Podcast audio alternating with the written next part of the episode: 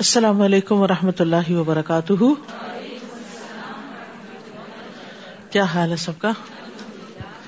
الحمد للہ نحمد ونسلی علی رسول کریم اما بعد، فاعوذ باللہ من الشیطان الرجیم۔ بسم اللہ الرحمن الرحیم۔ رب شرح لی صدری ویسر لی امری وحلل اقدتم من لسانی یفقہ قولی۔ علم کو اگلی نسلوں تک پہنچانا چاہیے۔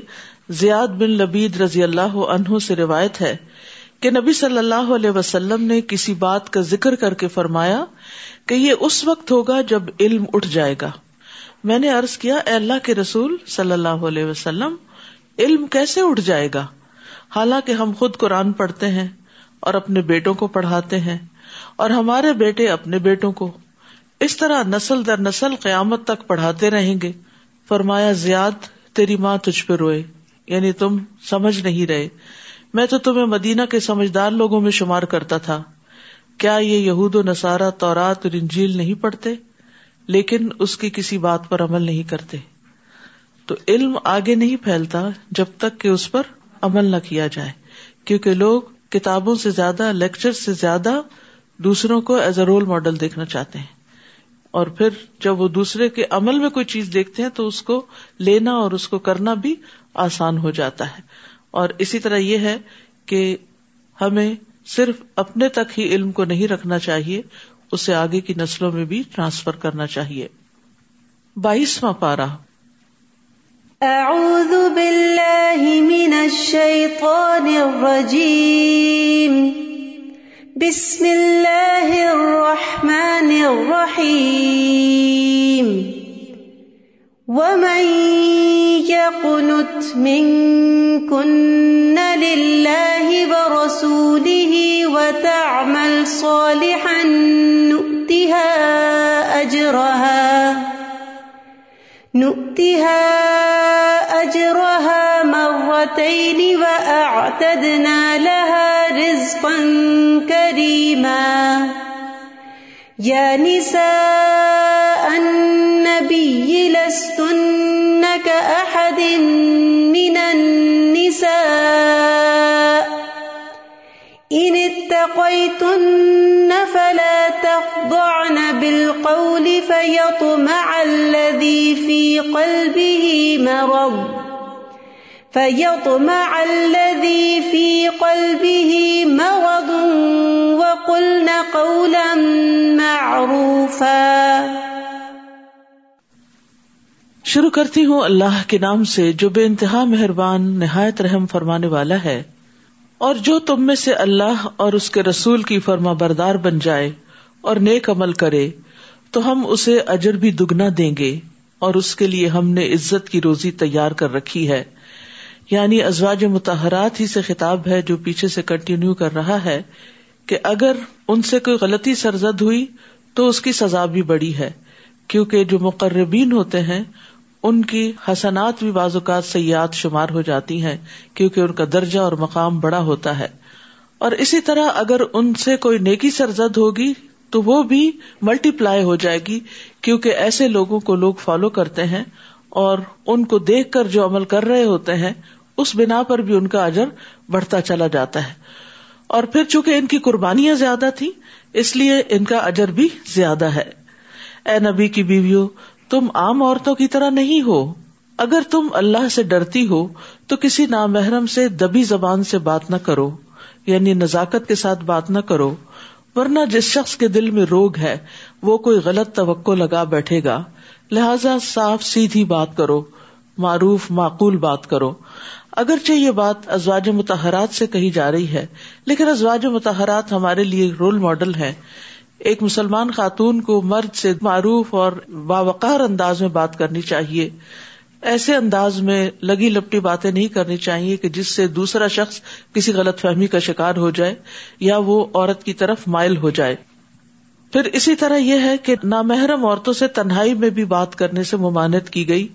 علی بن نبی طالب رضی اللہ عنہ سے روایت ہے، کہتے ہیں کہ آپ صلی اللہ علیہ وسلم نے خامدوں کی اجازت کے بغیر عورتوں سے گفتگو کرنے سے منع کیا یعنی مردوں کو منع کر دیا کہ وہ اس وقت تک عورتوں سے ڈائریکٹ بات نہ کرے جب تک ان کے ہسبینڈ اجازت نہ دیں یا پسند نہ کریں۔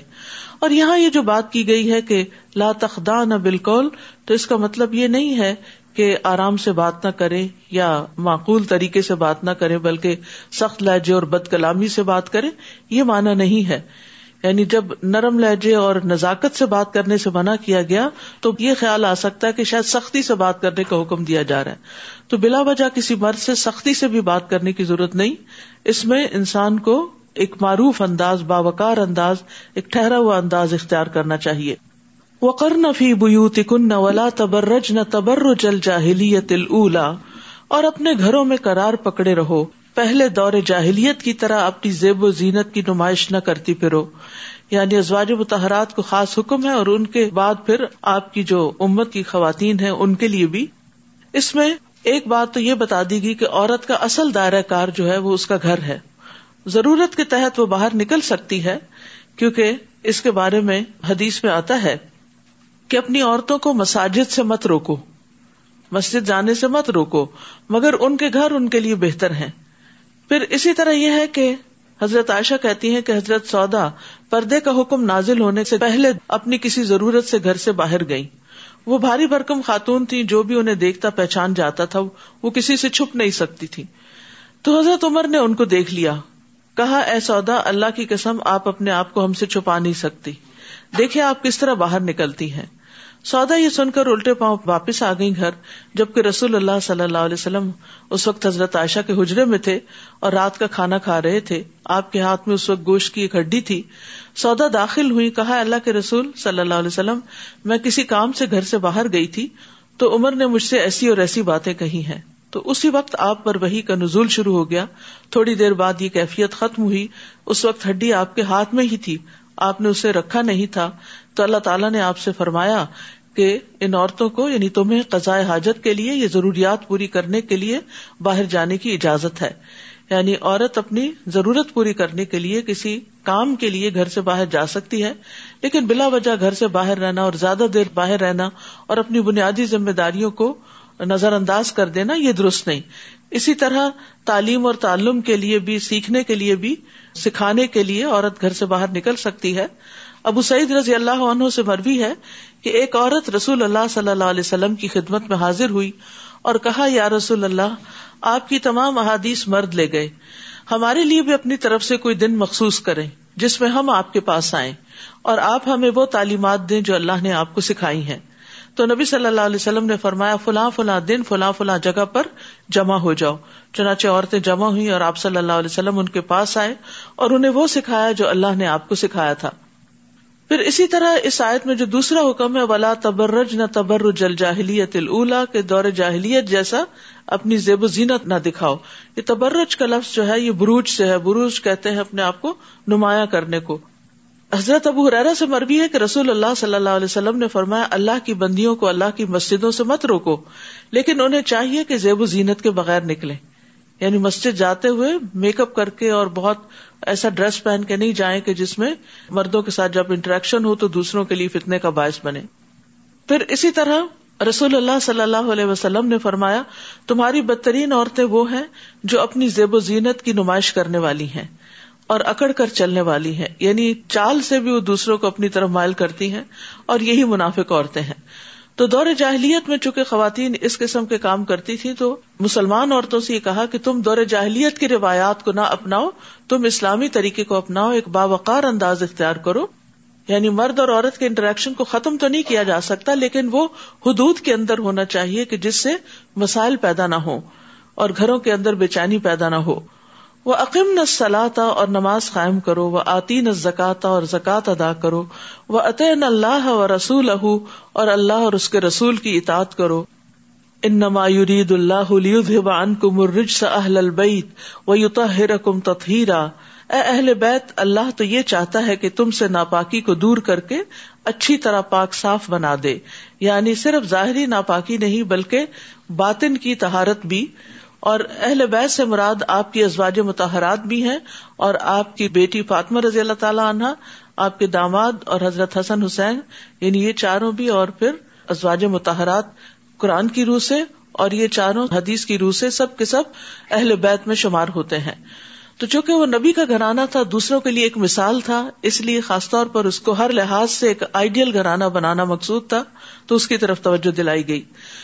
اور ازواج متحرات کو کیا حکم دیا گیا؟ وزقر نمایت لافی بیوت کن من آیات اللہ حکمہ اور جو تمہارے گھروں میں اللہ کی آیات اور حکمت کی باتیں پڑھ کر سنائی جاتی ہیں، انہیں یاد رکھو۔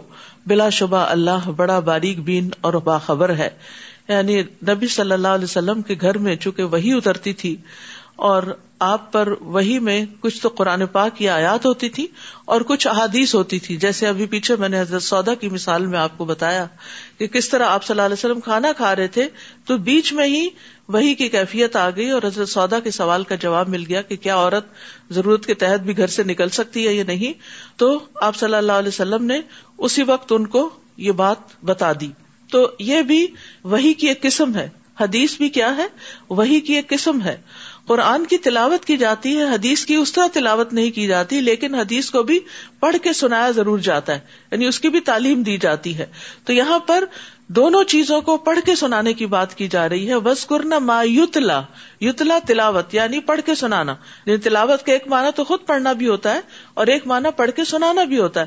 جیسے پیچھے پڑھ چکے آپ ان اتلو القرآن، کہ میں قرآن پڑھ کر سناؤں۔ کیونکہ پڑھ کے سنانے میں بات زیادہ سمجھ میں آتی ہے اور تعلیم کے لیے تو پڑھ کے ہی سنانا پڑتا ہے۔ اسی طرح قرآن مجید نمازوں میں پڑھ کے سنایا جاتا ہے۔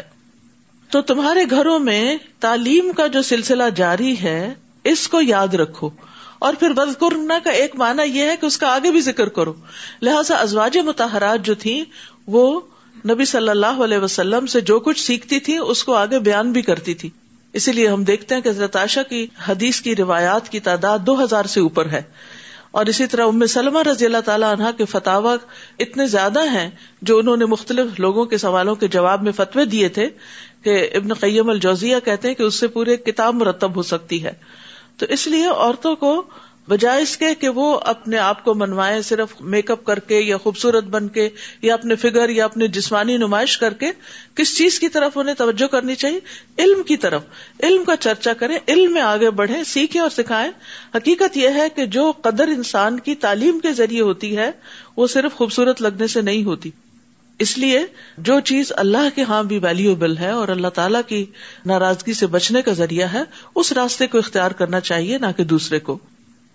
پھر یہاں پر اگلی آیت میں مسلمان مردوں اور عورتوں دونوں کی کچھ صفات کا ذکر ہے۔ اس بارے میں روایت میں آتا ہے کہ ایک صحابیہ نے نبی صلی اللہ علیہ وسلم سے کہا کہ کیا بات ہے کہ قرآن میں مردوں کا ذکر تو بہت ہے، عورتوں کا نہیں۔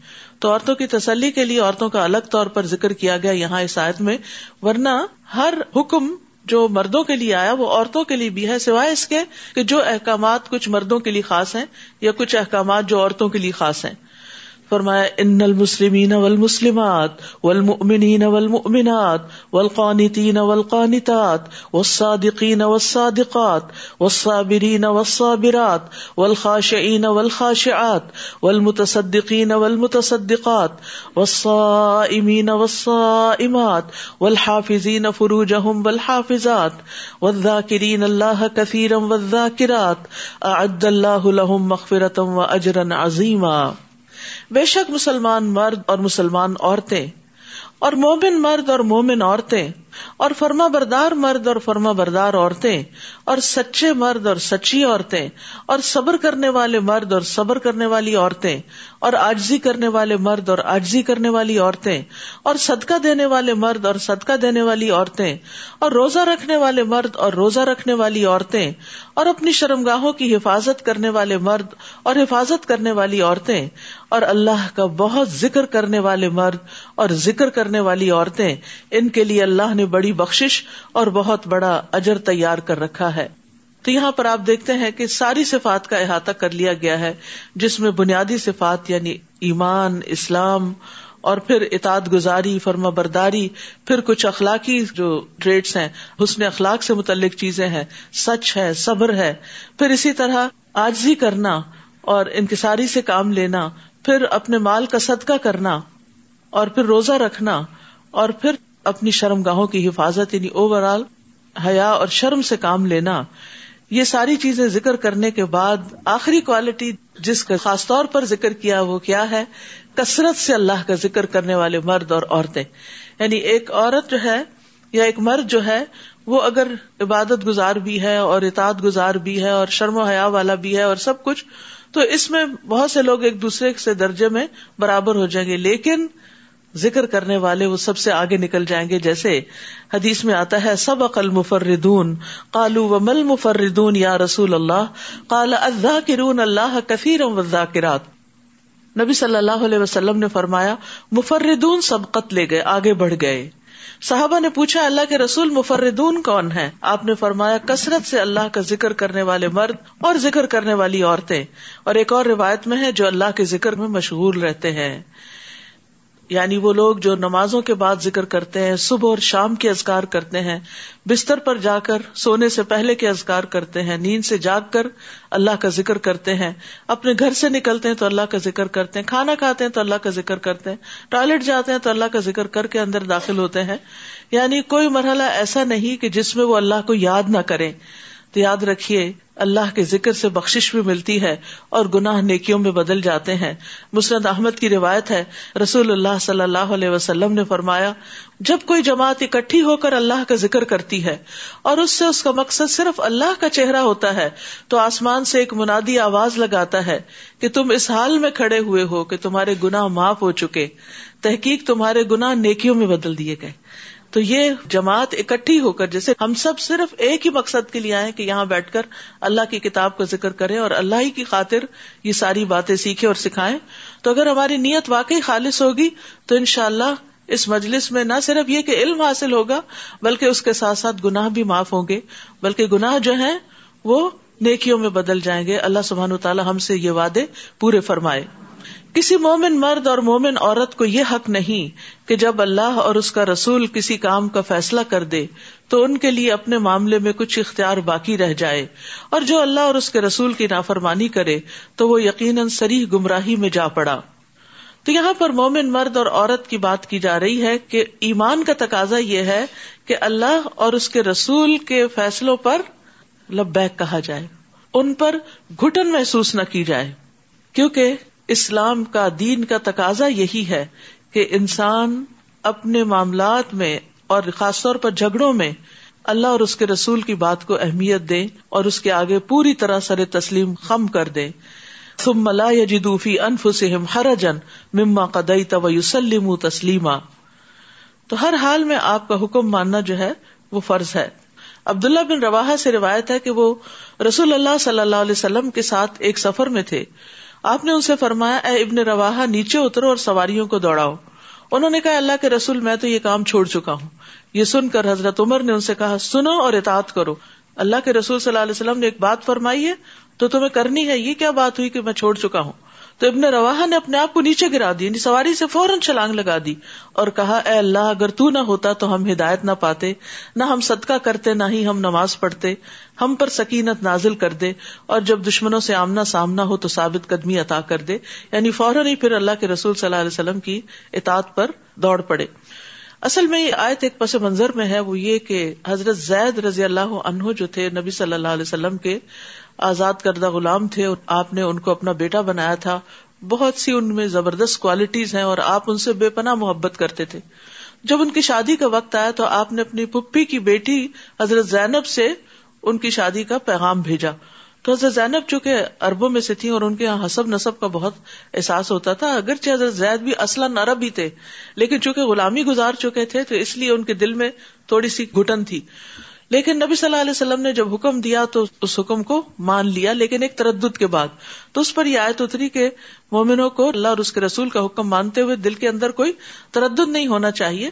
ہمیں بھی اپنے طرز عمل کا جائزہ لینا چاہیے کہ جب اللہ سبحانہ تعالیٰ کی طرف سے کوئی آیت آتی ہے، کوئی حکم آتا ہے یا کوئی حدیث آتی ہے، تو پھر ہم اس کی کوئی تعویلیں تو نہیں سوچنے لگتے کہ کسی طرح اس کے امپلیمنٹیشن سے ہم بچ جائیں۔ کیونکہ اگرچہ کچھ چیزیں مشکل لگتی ہیں، لیکن ہمارا فائدہ اسی میں ہی ہوتا ہے۔ اب دوا پینا کس کو خوشگوار لگتا ہے؟ یا کسی سرجری سے گزرنا۔ لیکن آپ دیکھتے ہیں کہ بعض اوقات لوگ جب نیز کی سرجری کرا لیتے ہیں تو وہ دوڑنے لگتے ہیں۔ یعنی پہلے سے بہت زیادہ ان کی لائف کوالٹی جو ہے وہ بڑھ جاتی ہے۔ تو اسی طرح بعض احکامات جو ہوتے ہیں وہ مشکل ضرور ہوتے ہیں۔ نفس پر بھاری ہوتے ہیں، لیکن ماننے کے بعد انسان کے لیے راحت اور آسانی بڑھ جاتی ہے۔ جیسے یہ حیاہی کی بات ہے، پردے کے احکامات ہیں۔ اگرچہ مشکل ہے، لیکن اس میں انسان کے لیے بہت بڑی پروٹیکشن بھی ہے۔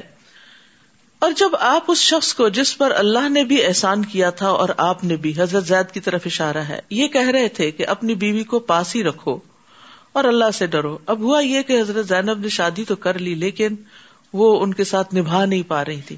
دونوں کی عادات میں، مزاج میں بہت بڑا فرق تھا۔ دونوں ہی بڑے نیک تھے۔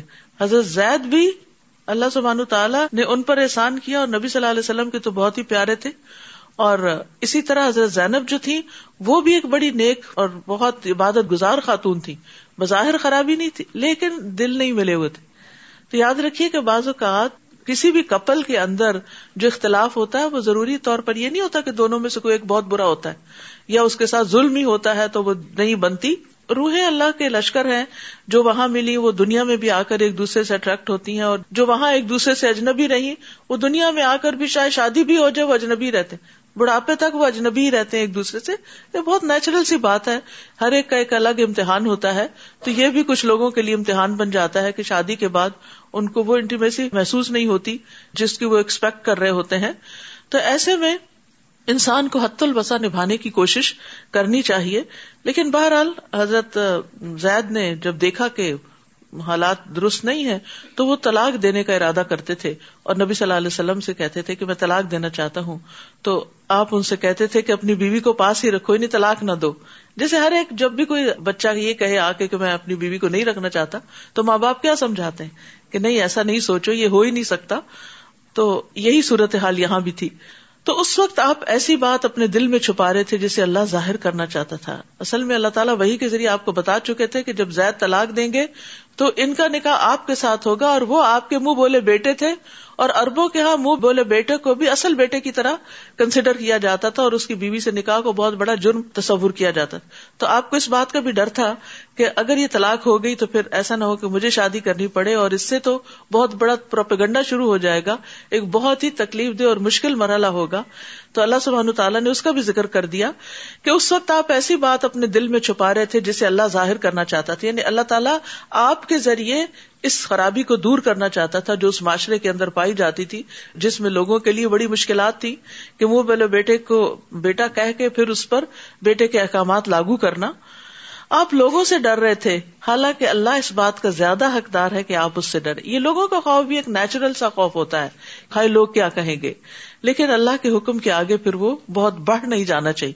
یعنی اس کا ہونا تو ایک طبی سی بات ہے، لیکن اس کو اوور پاور نہیں کرنا چاہیے۔ پھر جب زید اس عورت سے اپنی حاجت پوری کر چکے تو ہم نے آپ سے اس عورت کا نکاح کر دیا۔ اللہ تعالیٰ نے خود نکاح کر دیا۔ یعنی جب آپ نے میسج بھیجا حضرت زینب کو تو انہوں نے کہا، میں اس وقت تک کوئی فیصلہ نہیں کروں گی جب تک کہ استخارا نہ کر لوں۔ اور جب استخارا کرنے لگی تو نبی صلی اللہ علیہ وسلم کو اللہ تعالیٰ نے وہی کے ذریعے حکم دیا کہ آپ کا نکاح ان سے کر دیا گیا، اللہ تعالیٰ نے خود کر دیا۔ اور پھر آپ صلی اللہ علیہ وسلم بغیر اجازت کے اندر تشریف لے آئے۔ اور اللہ تعالیٰ نے ایسا کیوں کیا؟ تاکہ مومنوں پر ان کے منہ بولے بیٹوں کی بیویوں کے بارے میں کوئی تنگی نہ رہے، جبکہ وہ ان سے اپنی حاجت پوری کر چکے ہوں اور اللہ کا حکم ہو کر رہنے والا ہے۔ یاد رکھیے کہ یہ نکاح جو ہے زید کی طلاق دینے کے بعد، عدت پوری ہونے کے بعد ہوا تھا۔ جو بات اللہ نے نبی کے لیے مقرر کر دی ہے، اس میں نبی پر کوئی تنگی نہیں۔ یعنی نبی صلی اللہ علیہ وسلم کو اس بات پر مطمئن ہو جانا چاہیے۔ یہی اللہ کی سنت ہے جو ان نبیوں میں بھی جاری رہی، جو پہلے گزر چکے ہیں۔ اور اللہ کا حکم ایک طے شدہ فیصلہ ہوتا ہے۔ جو لوگ اللہ کے پیغامات پہنچایا کرتے تھے اور اسی سے ڈرتے تھے، اللہ کے سوا اور کسی سے نہیں ڈرتے تھے۔ اور حساب لینے کو اللہ ہی کافی ہے۔ ما كان محمد ابا احد من رجالكم، ولكن رسول الله و النبيين، وكان الله اللہ شيء عليما. علیما محمد صلی اللہ علیہ وسلم تمہارے مردوں میں کسی کے باپ نہیں ہے یعنی آپ کا کوئی حقیقی بیٹا آپ کی وفات سے پہلے باقی نہیں رہا اور خاص طور پر اس حکم کے آنے سے پہلے آپ کے تین بیٹے تھے، قاسم، طاہر، طیب۔ لیکن وہ سب چھوٹے ہوتے ہی فوت ہو گئے تھے۔ پھر ابراہیم پیدا ہوئے تھے ماریا قبطیہ سے، وہ بھی آپ کی زندگی میں فوت ہو چکے تھے۔ لہٰذا آپ کا کوئی بھی حقیقی بیٹا نہیں تھا۔ تو اسی کی طرف اشارہ کیا جا رہا ہے، بلکہ وہ اللہ کے رسول اور خاتم النبیین ہے اور اللہ تعالیٰ ہر چیز کو خوب جاننے والا ہے۔ یعنی آپ کے بعد کوئی اور نبی نہیں آئے گا۔ نبی صلی اللہ علیہ وسلم نے فرمایا، بنی اسرائیل کی سیاست ان کے انبیاء کرتے تھے۔ جب کوئی نبی وفات پا جاتا تو اس کی جگہ دوسرا نبی آ جاتا، اور یقیناً میرے بعد کوئی نبی نہیں ہے، اور ان قریب میرے بعد خلفا ہوں گے اور بہت ہوں گے۔ آپ نے اس بات سے بھی خبردار کیا کہ بے شک میری امت میں تیس کذاب ہوں گے، جن میں سے ہر ایک یہ دعویٰ کرے گا کہ وہ نبی ہے، اور میں خاتم النبیین ہوں، میرے بعد کوئی نبی نہیں۔ یعنی نہ کوئی نبی ہے، نہ کوئی رسول ہے آپ کے بعد کسی کو بھی نبی یا رسول ماننا جو ہے، وہ بنیادی عقیدے میں خلل ڈال دیتا ہے۔ پھر فرمایا اللہ ذکر کثیرا۔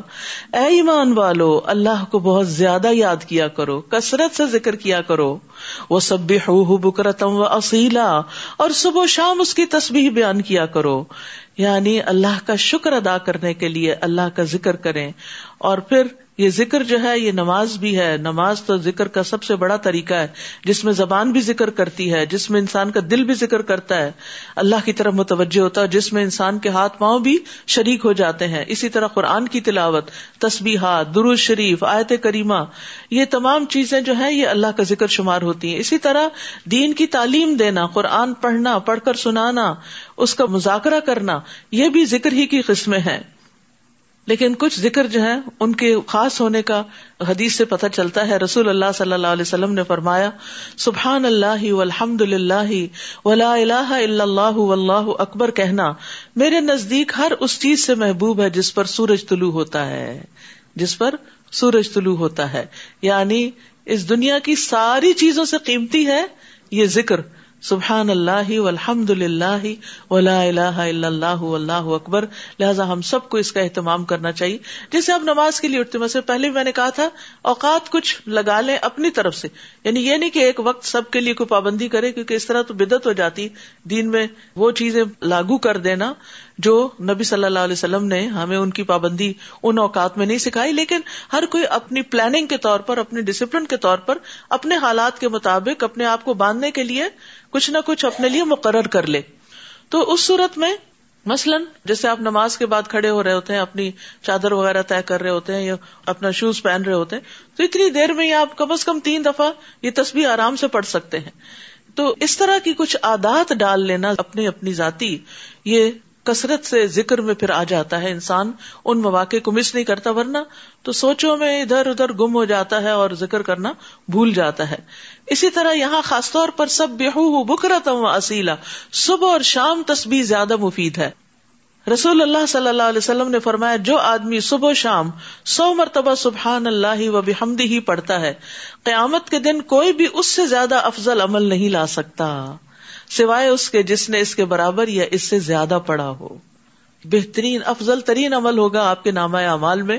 اگر آپ سورج نکلنے سے پہلے اور سورج غروب ہونے سے قبل آپ سبحان اللہ و بحمدی سو دفعہ پڑھ لیں۔ تین، چار منٹ بھی نہیں لگتے۔ آپ کر کے تو دیکھیں۔